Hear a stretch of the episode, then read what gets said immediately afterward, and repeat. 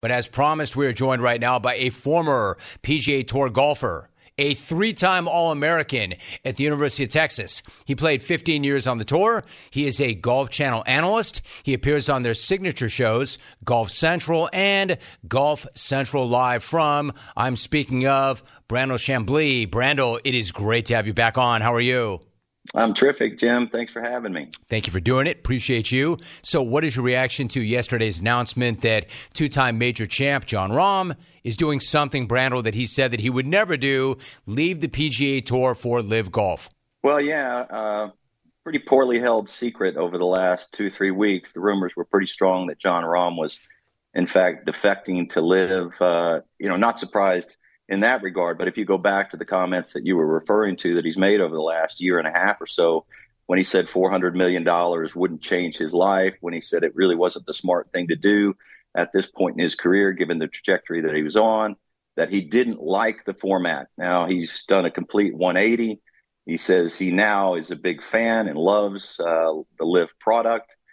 Uh, said it was the best thing to do for his family, et cetera, et cetera. So you know, uh, maybe he was being strategic and trying to get uh, LIV to continue to up the ante uh, as it relates to him. But I think more it was um, LIV's reaction to the PGA Tour courting private equity over the last six weeks or so. Has been no secret that that's what the PGA Tour was doing. I think this was uh, LIV uh, flexing their muscles and trying to remind the PGA Tour, in fact, who still has the hammer. Brandel Chamblee joining us. That's interesting. I was going to say, what does the move then say about the current state of merger negotiations between the two sides? For instance, might this make it more likely that this deal gets done by the deadline, or could this whole thing rip apart over it?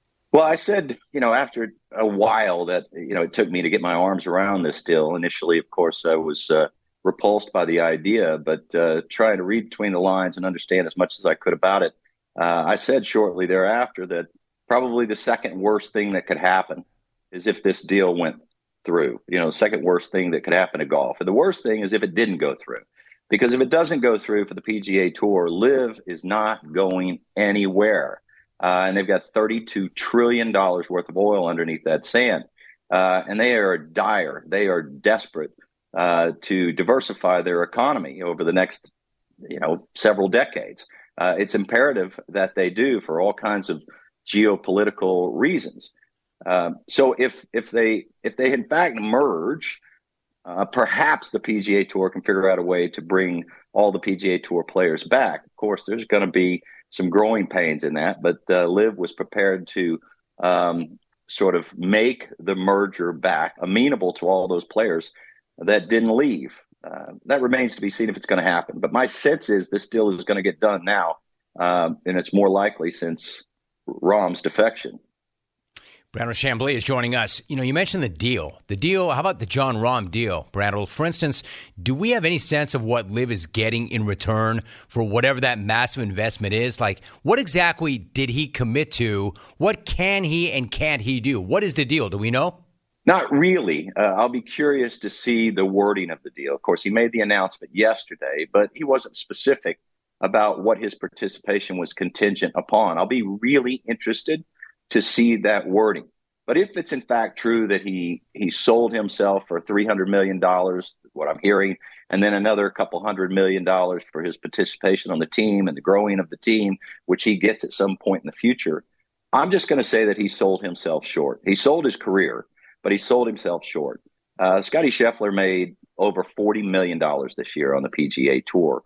Uh, and you look at the win rate of Jon Rahm, the major championships, the fact that his global appeal was only going to increase, and the infusion of ridiculous sums of money uh, into the PGA Tour, and you extrapolate forward for 10 or 15 years, uh, it's not unrealistic to believe that he would have made more than what he signed for to go to LIV and his legacy would be intact.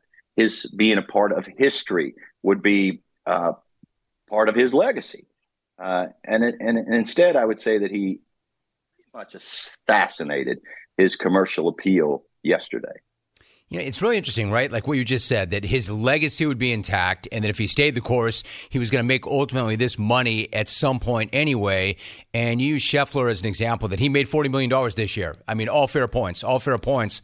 I wonder, to play devil's advocate, and I'm not saying, I'm just, I just bring this up to bring this up.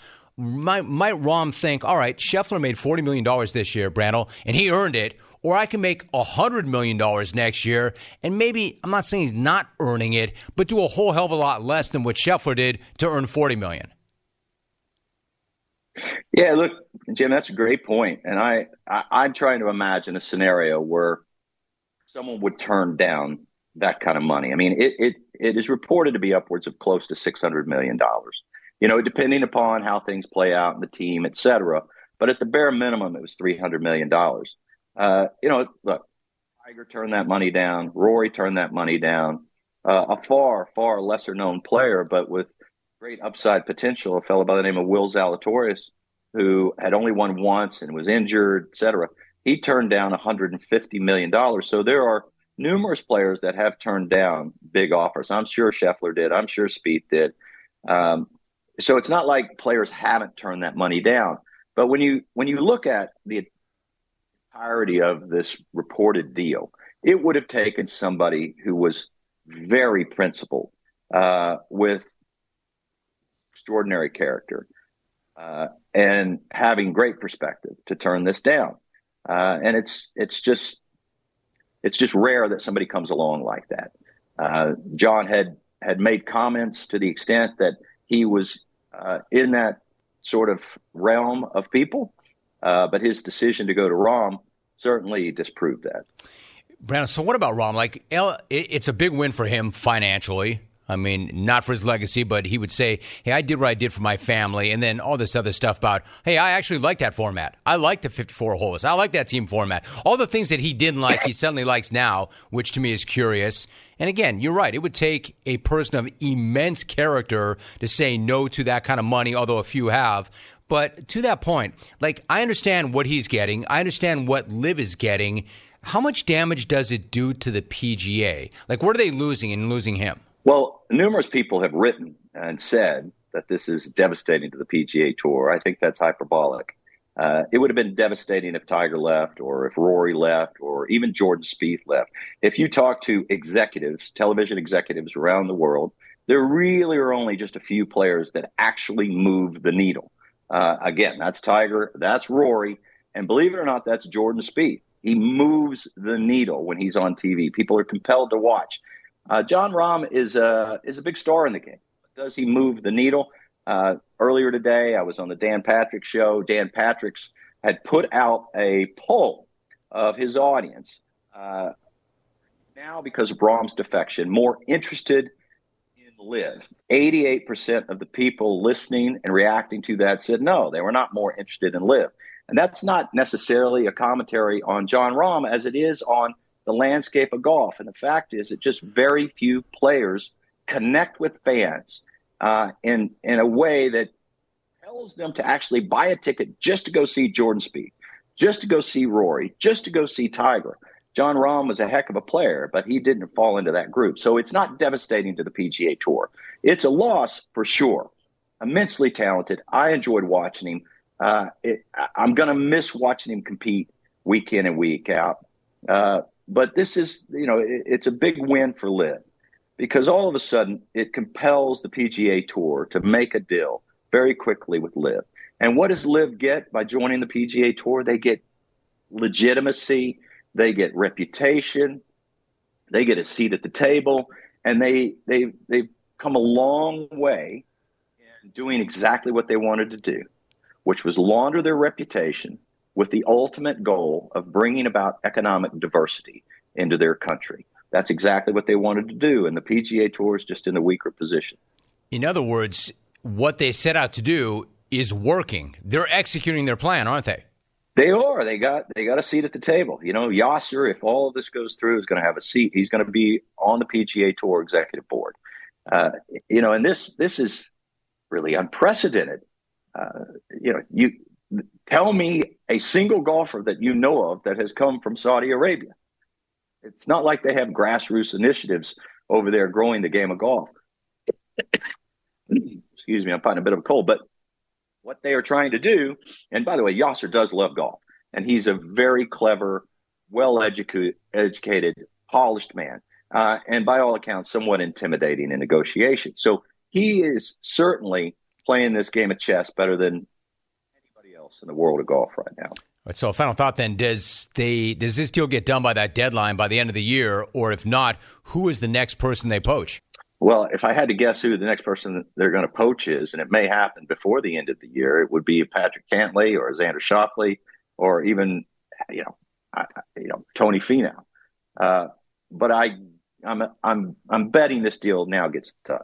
The deal's going to get done, and then if it does, you know, this is why I'm very interested in the wording of Jon Rahm's deal because if it does, and LIV then dissolves, does Jon Rahm just get the three hundred million dollars for his trouble?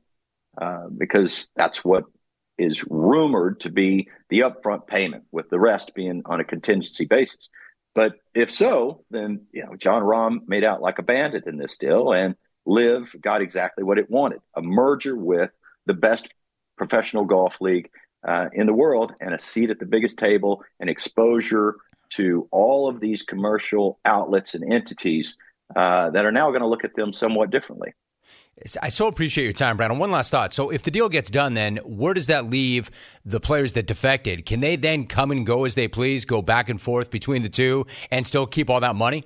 The, the details remain to be seen, but from what I've understood, is if they merge back, obviously there would be an uproar if the players that left are able to seamlessly move back to the PGA Tour, unless there is some sort of payment made to those players, all of the PGA Tour players that didn't go or didn't go when they were recruited to LIV.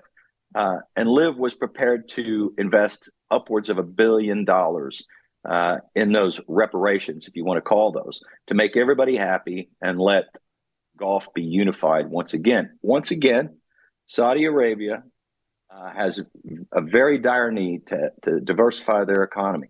And this may not make sense in the short term, the rational economic sense, the way private equity would look at it. But the Saudis are looking 70 years down the road. Uh, and and they're playing the long game here, and they're playing it very, very well. He is a former PGA Tour golfer, a three time All American from the University of Texas, and again, a Golf Channel analyst appearing across all their platforms and shows. Brandel, really appreciate you. I know you're busy and you've been covering this topic, but great to have you back on the show. Thanks so much. Always a pleasure to join you, Jim. Thanks. Happy holidays to you and your family. You too. Happy holidays, Brandel. Appreciate you. Brandel Chamblee joining us. All right, so he broke that down with great authority. I want your thoughts on that. What do you make of what you just heard?